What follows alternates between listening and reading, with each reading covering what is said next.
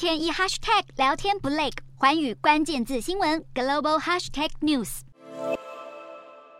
美国总统拜登究竟要不要取消前总统川普对中国寄出的关税大战？美国财政部长耶伦最新表示，拜登尚未确定何时将会做出决定，因为必须确定怎么做对美国工人最有利，而且强硬回应中国的非市场行为也相当重要。美国贸易代表戴琪在参加活动时，则是重申中国并不遵守全球贸易规范，贸易竞争不公平，美国对中国会胡萝卜与棍棒并用。美国媒体指出，如果拜登在美国十一月期中选举前做出决定，在国内和国外都会对拜登带来风险，因为对美国的益处并不大，反倒可能会被视为对中国和中国国家主席习近平带来好处。除了对中取消加征的关税，依旧按兵不动。传出拜登政府正在考虑发布一项行政命令，要审查甚至限制美国企业在中国和有潜在敌意的国家投资先进科技。白宫计划在未来几个月内发布这项命令。